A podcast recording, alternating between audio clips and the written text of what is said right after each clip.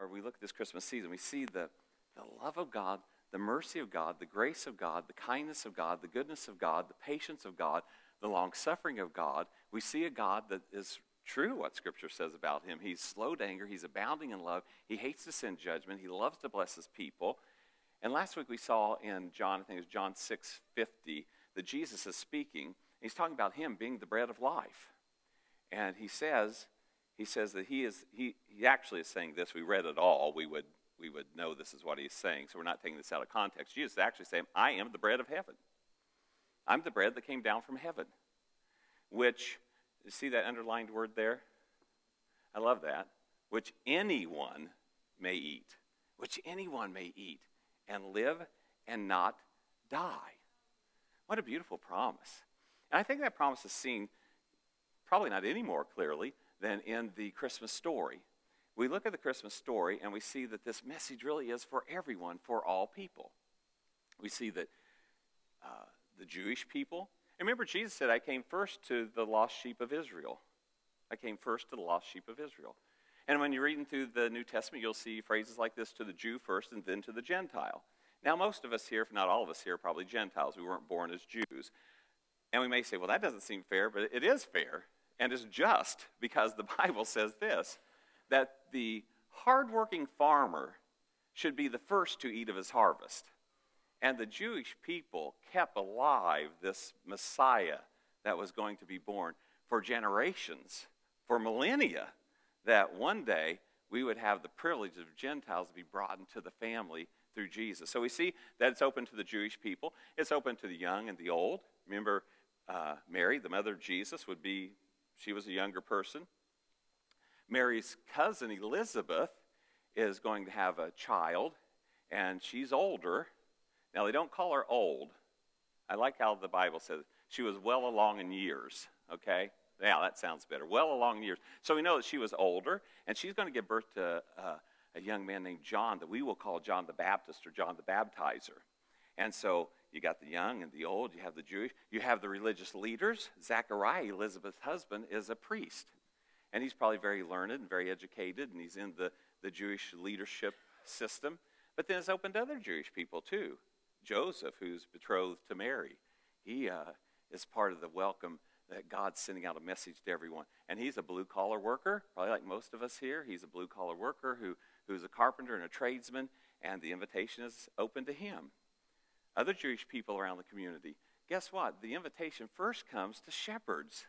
Just probably, probably a high percentage of shepherds were uneducated people. They're just hardworking people out there trying to eke out a meager living on the Bethlehem hillsides, and they're the first ones that get an invitation to the Christmas story.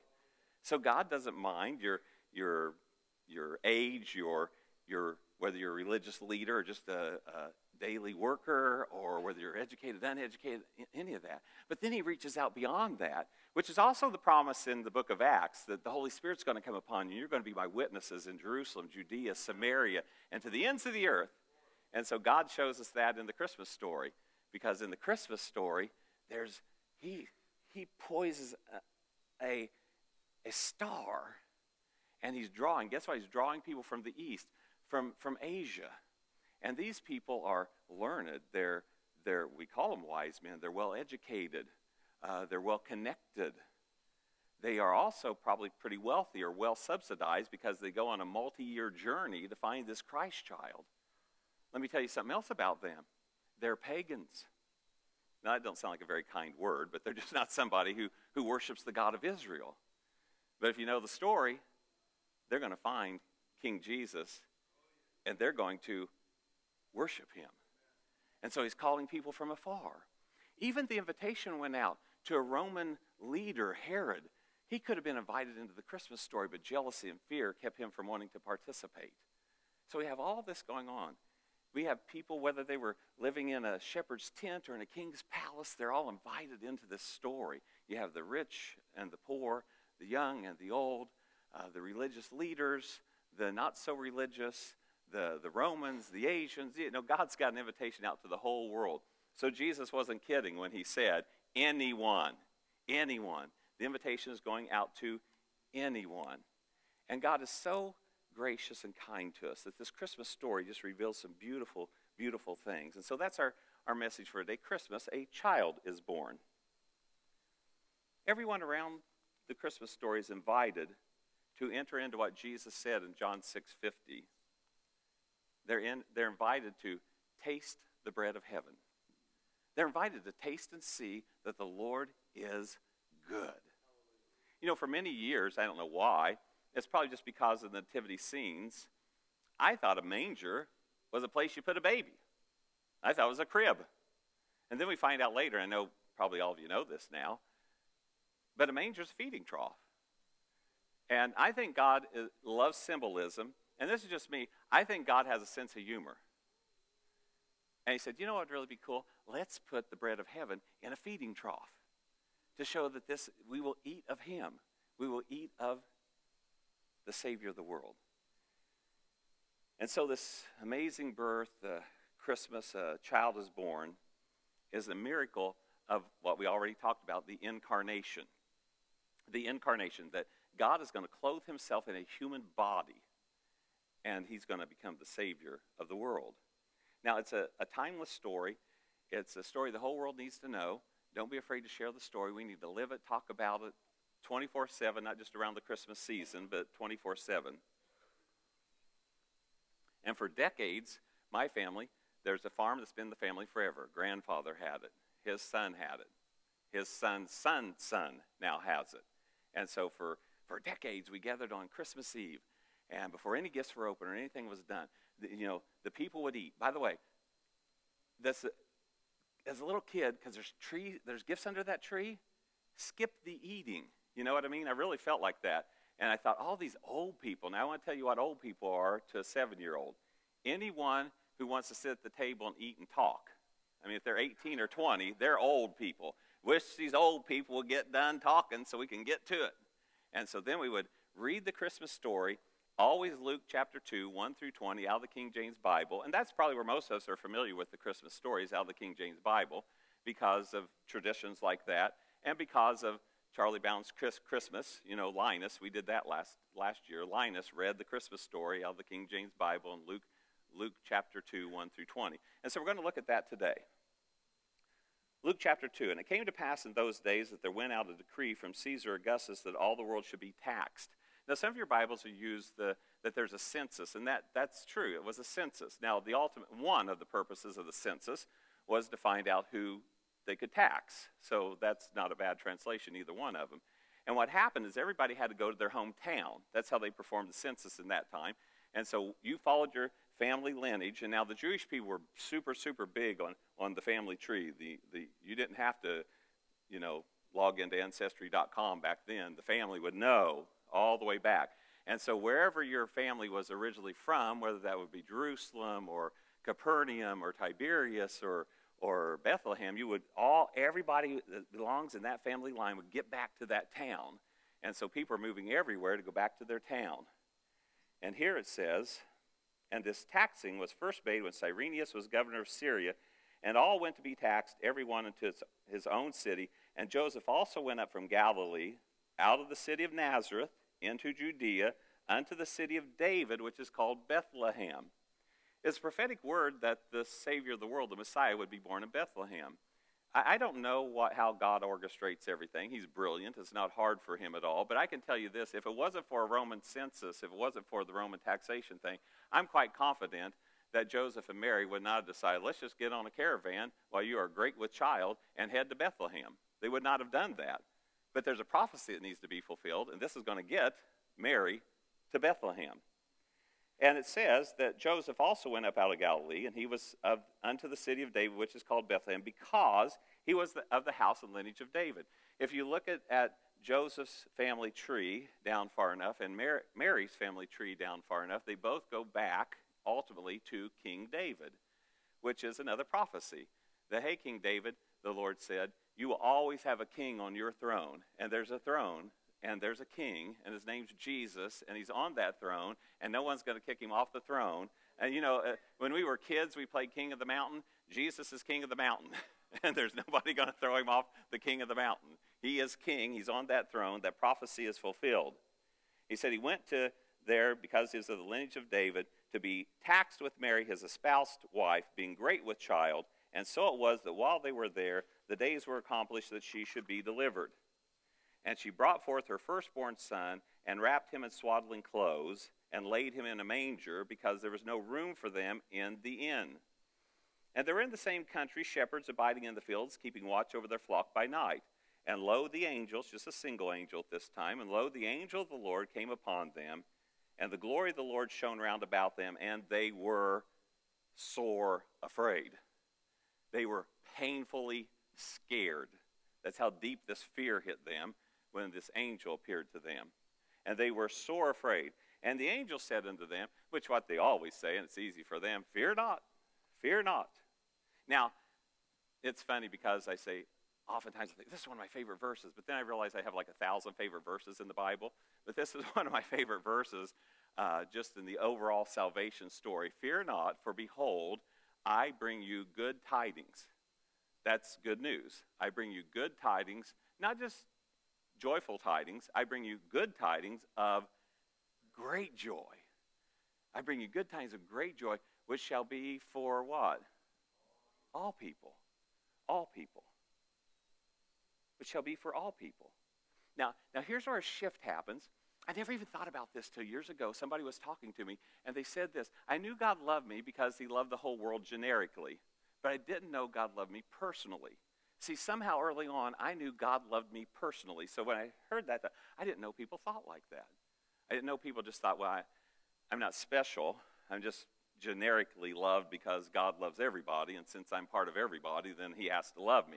But God loves you individually. And it shifts right here because we go from this generic global love of God, this, shall, this, this Savior shall be for all people, to look how the next verse starts. For unto, what's the next word? You. For unto you.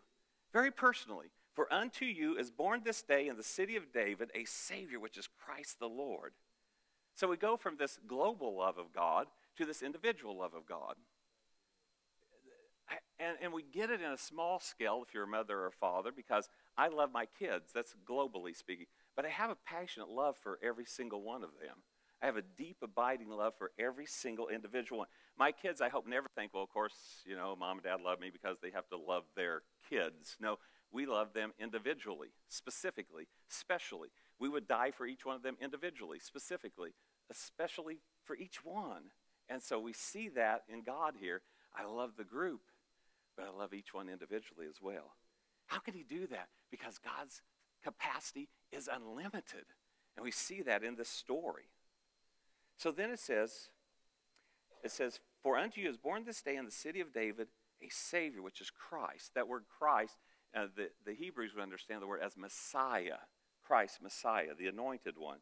And this shall be a sign unto you. You shall find the babe wrapped in swaddling clothes, lying in a manger. Now, it's important for for God to say that because we sometimes think the only baby that was born in Bethlehem that night was Jesus. But I suspect the mass of people that accumulated in Bethlehem, that there was probably multiple births that went on that night. So the angel saying, Don't just come to the first baby you see. Here's the sign.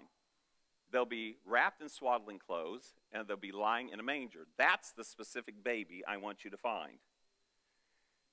And it says, And suddenly there was with the angel a multitude of heavenly hosts praising God and saying, Glory to God in the highest. We sang that in Latin today. Glory to God in the highest, and on earth peace, goodwill toward men.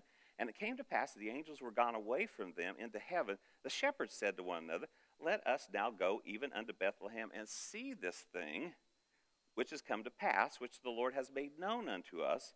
And they came with haste. They hurried. They didn't you know, we would say this in the country. They didn't dilly dally. You know, I, I want to encourage you today. Come to Jesus with haste. He, he's a great Savior. Don't say, well, after I do this and after I do that and when I get a little older. See, what happens is when we say, I'm going to delay because I got things I want to do, I know this. We don't understand how awesome Jesus is. There's just no way. He's the treasure in the field that when somebody found the treasure in the field, they went and sold everything they had. They gave everything up to have that field so they could have that treasure. Jesus is the treasure in the field. And so there are times where Jesus, the Lord says he's having a big banquet and he invites everybody. And some said, Well, I would like to come, but you know, I just bought some oxen, and so I need to try out my oxen. Oh, I'd like to be in the house of the Lord, but I got a new car this weekend. I want to try it out. Oh, I'd like to come, but you know what? I just bought a field and I need to go check it out.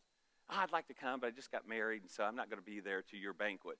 But I'll tell you what, if you understand how glorious the banquet is, if you understand how glorious the banqueteer is, then you will be like the shepherds who, with haste, went to see the things that was told to them. And it says, Let us go now even into Bethlehem, see this thing which has come to pass. And they came with haste and found Mary and Joseph and the babe lying in a manger. And when they had seen it, they made known abroad the saying which was told them concerning this child, and all they that heard it. Because the message can't just be lived. Sometimes we say, I, I, don't really talk about God, I just live it. Well, I, I, that's so critical, and I say, don't stop that, but there's also a time to use our voice.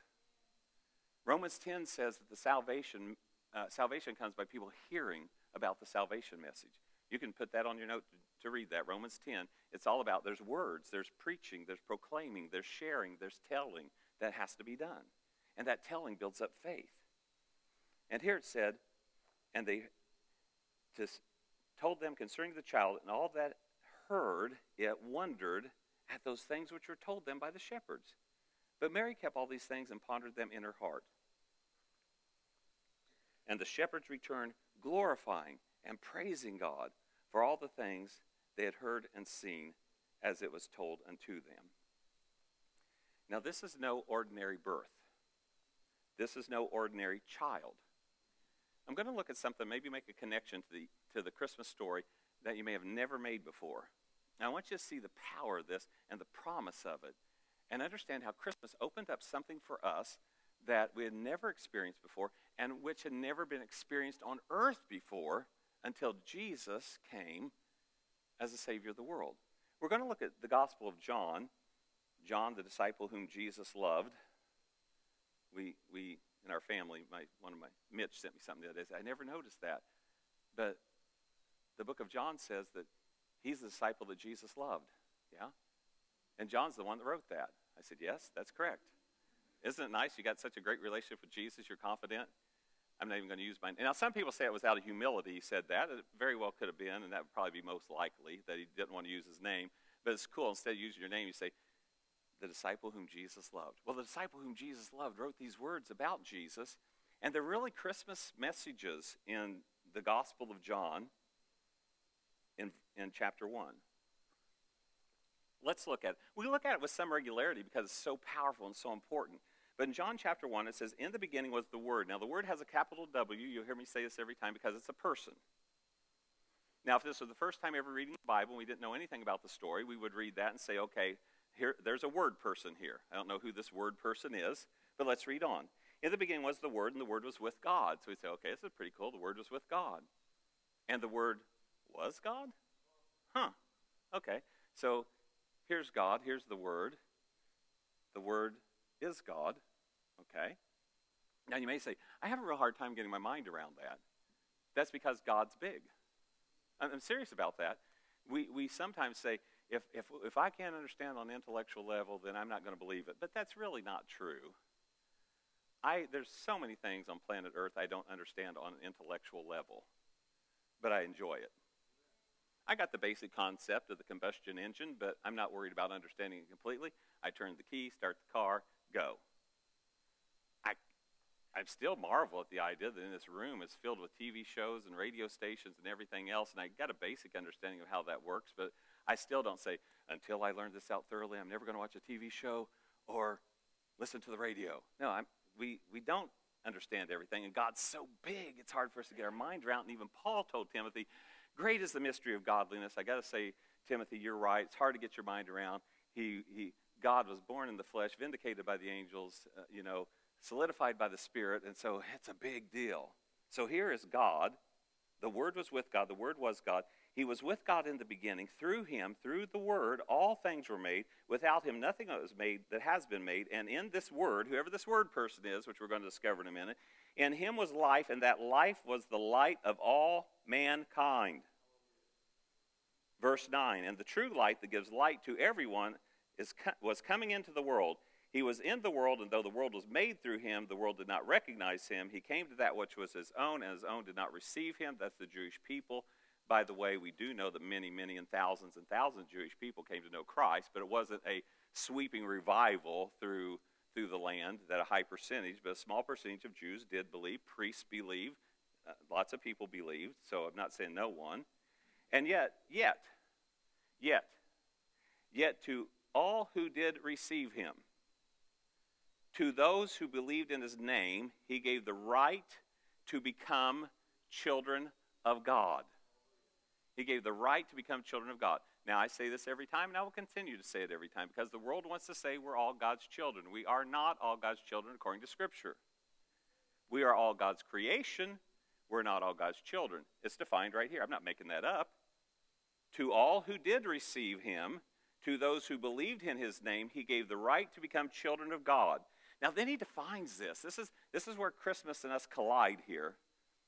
Children born not of natural descent. In other words, you can't pull out a, a ancestry chart to chart this descent of your spiritual new birth. There's no charge, no website to get to, there's no app to download. It wasn't of natural descent, nor of human decision. How many young couples get together? And it's fine. They say, hey, you know, let's get set in our jobs and get things going. In a couple of years, we'll start a family. That's a human decision. When we're born as children of God, it's not from a husband's will, it's not from a wife's will, but we are, catch this, it's a powerful verse, we are born of God. Born of God.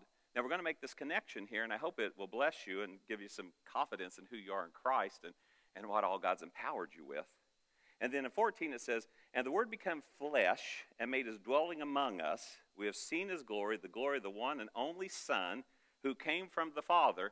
Now, that's a great translation, so I'm not picking on it, but I want to use the word begotten. It's not a word that we use a lot, but you remember how we learned John 3:16, for God so loved the world he gave his only begotten son. The King James here would say begotten of the Father. It's a great word. It means it came from the Father.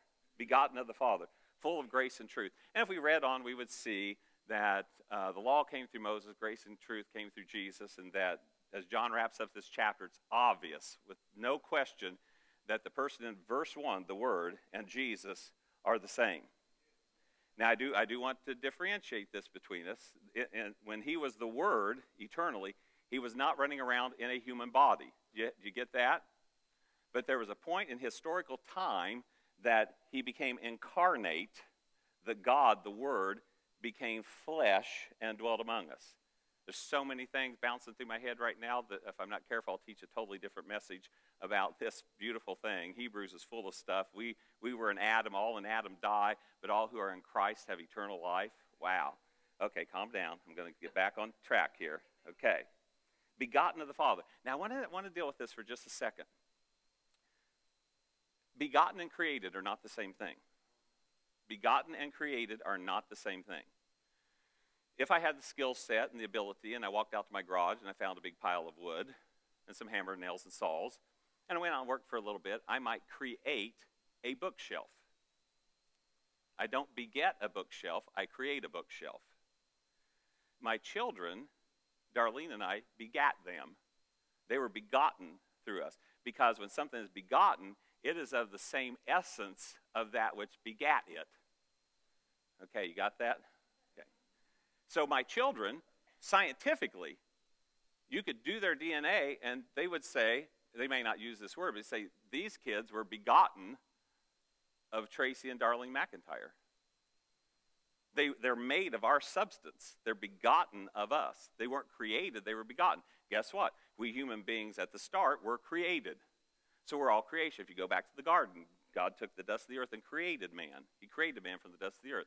Now, some people have this fallacy that, that Lucifer, Satan, and Jesus are in a cosmic tug of war, and neither one can hardly win, and, you know, there's this big battle going on. But I want you to know this. The scripture clearly portrays that Jesus has soundly and utterly defeated the devil. And if you went to Ezekiel 28, you would find out when it's describing Lucifer, the devil, it says, In the day that you were created, Lucifer is created. Jesus is the only begotten of the Father. Jesus is is God in a human body. That, that's, I know we're going, wow, my mind's about to explode. That's how cool God is. The Bible says about Jesus, says, all the fullness of God dwelt in him in bodily form. Now, this is the Christmas message, but what does the Christmas message open up for us? Well, let's think about that. Through Jesus, we are born of God. Through Jesus, we have a duality going on this. We are, we are of, of Adam's seed, human, you know that. But through Christ, we have eternal life. So we have this duality going on. So we, we have an earthly body, but we're filled with Christ. If you're a Christian, the Bible says Christ in you, the hope of glory. There's been a deposit seated in you of the Holy Spirit. You say, well, okay, well, where are we going with this? Well, I, I want you to understand this. I'm very man and very God. Now, please hear this because I, I, this is how most evil newscasts are done, or podcasts, or snippets. They take one little piece of something and they say, Look what he's saying. He said they're all God. Okay, I want to make this plain. I'm not God. You're not God. You're not the Word. You're not the Savior of the world. You're not any of that. But, but watch what happens here. It's almost the, Uh, a flip side of what happened. Jesus, the Word, is God, and He became flesh. So his godness got wrapped up with a human body. I started this journey off as a human body, but I got possessed by God. And, and Hebrews goes on and talks about how we're children of God, how we are brothers and sisters of Jesus. Now, am I saying you're God? No. Am I saying you're the Savior of the world? No. But what I am saying is you and I have had a deposit made in us of God. God, which gives us power in our prayer life, which gives us hope in our belief system, which gives us victory through hard times. It, it, helps us to overcome and sustain ourselves through trial and testing and tribulation and brokenness and all the stuff that's in the world around here. See, Jesus began as God and was born as a man. I began as a man, but got born of God. And this earthly side of me is going to fall away one time. I did a funeral Saturday of a believer who's rejoicing in heaven right now. And the last enemy was destroyed in his life. The last enemy to be destroyed is death. Death now no longer has any fear or hold over him. He is alive, alive, alive in Jesus. So I want you to know that you and I are born of God. And that possibility to be born of God came through Jesus. That Jesus left the glories of heaven, the Word left the glories of heaven, was birthed in Bethlehem one day, and we beheld God. We beheld God. And Jesus gave us a possibility to become God-like in our essence and in our hearts and in our lives. I don't know if you had a rough week this week. Maybe you did. Don't know if you ever have a rough time, rough week. You, your behavior wasn't quite up to snuff. And, and by the way, I'm not promoting that. But we are still very much of Adam as well. And that's why John the Baptist said, I must decrease and he must increase. That's the same thing in our Christian walk. We have to say of ourselves, my Adam side needs to decrease, and the Jesus side needs to increase. And so it's a lifelong journey of doing that. But maybe you've had a bad week. Maybe you say to yourself, I don't even know if I'm right with God anymore. I don't know. I had a bad week. I said some wrong things. I did some wrong things. It was, it was awful. Well, I would have to ask you this question Have you genuinely given your life to Jesus? Now, if you just determine upon examining yourself, not really, I just go to church every now and then, then you have reason to be concerned. But if you know Jesus as your Savior, you have the deposit of God in you. And so God will never reject Himself. God will never reject himself. And so, if there's a struggle in you because you said, I really should have lived differently this week, I want to say this that's a good sign that God's in you because your behavior cut against the grain of how you behaved. You used to live that way and brag about it on Sunday morning. Are you with me? But now you say that cut against the grain of who I am because God has been deposited within you. You have a, a certain, I, I got to say this carefully. I, I know those of you who know me know, know where my heart is, but maybe there's somebody listening online, or maybe it's the first time you've heard me. and You wonder, what is he trying to say? But, but listen to what the Bible says. The Bible says that Jesus is the living stone, and we too, like living stones, wasn't an accident that he used the same word. We too, like living stones, are being built together to become a habitation, a dwelling place for God to live in by His Spirit. And so we are more than just an old, broken down human being.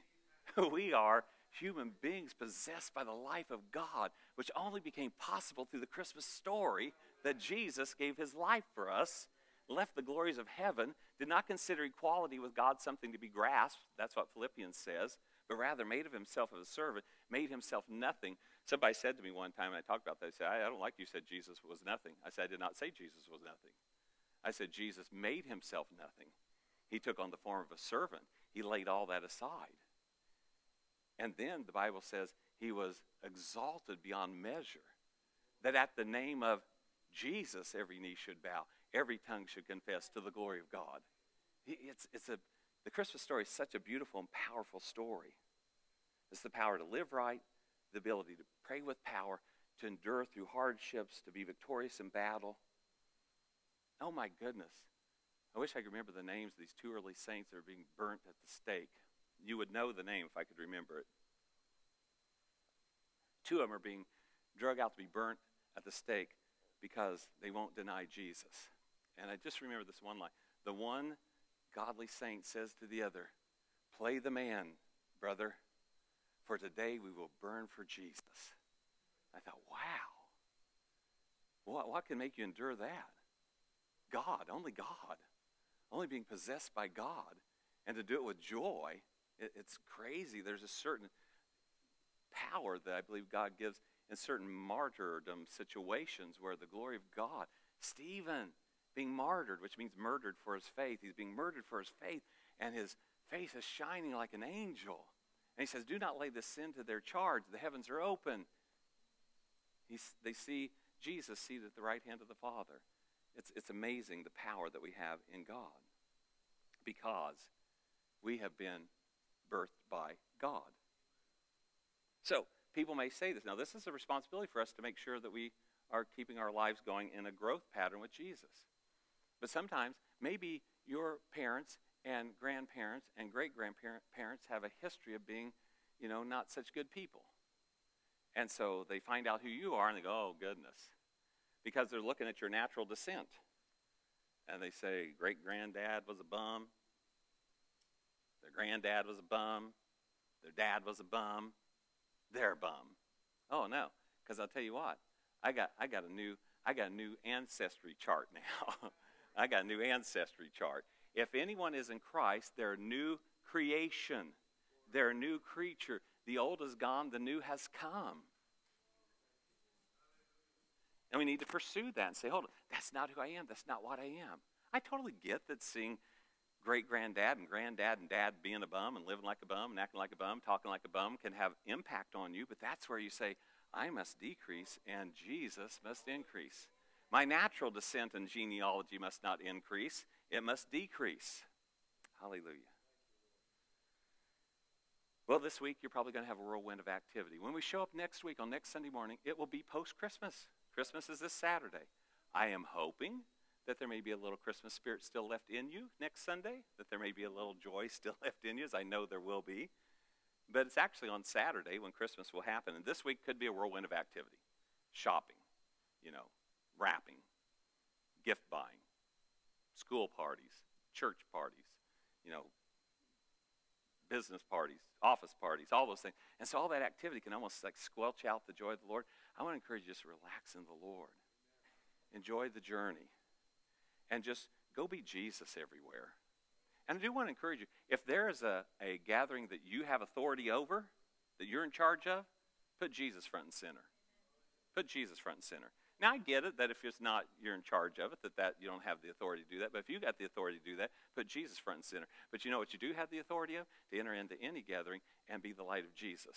To let Christ Jesus shine out of your life and how you live and what you think, how you talk, where you what you do. and let Jesus be the real focus of the season. The festivities, the parties, they're wonderful. By the way, I'm not one to, uh, you know, dismiss a, a good, godly celebration and festival, so enjoy them. Enjoy the beauty of the season. En- enjoy the, the lights. Enjoy. I, I told Darlene, we, we were up in Greenwood the other day, I said, let's take a walk through the mall just to see the festive lights and what's going on. So we took a walk through the mall. What did we buy? Nothing, exactly. But we took a walk through the mall. It wasn't quite as festive as I remember it being because it's been a few years since I walked through the mall, but I just want to enjoy it. As your family gathers around, just absorb it, look at it, be blessed. What, whatever level your celebration is on, just enjoy it. And when you look around, you say, you know what, I really am blessed, and I really have a lot going on in my life. Let's honor what Deuteronomy 8 says. Deuteronomy 8 says, when you look around, you see all these blessings. Here's all I want you to do, God says, just thank the Lord. Just praise the Lord. Just bless the Lord. You don't have to grovel, crawl through broken glass on your hands and knees. You just look around, you say, wow, that was a great meal, great celebration, great festivities. What a great time. Thank you, Jesus. Thank you, Lord. Praise the Lord for all the goodness that surrounds us. See, we can thank God for his indescribable gift, the indescribable gift of Jesus coming into the world. And then the also this indescribable gift. Because I'm serious, this never existed on planet Earth before. God living in us. The Holy Spirit would come upon the prophet, the priest, the king in the Old Testament. But Jesus said, Hang out in Jerusalem, for there's a gift coming that I told you about that the Father promised. And after that, the Holy Ghost comes upon you. You shall be my witnesses in Jerusalem, Judea, Samaria, to the othermost parts of the world. And then we find not only does the Holy Spirit come upon us, but the Holy Spirit is in us. That's never existed before. It's something that the, the, the Bible calls the church. The body of Christ exists. And we're part of that. So here's our assignment for the week.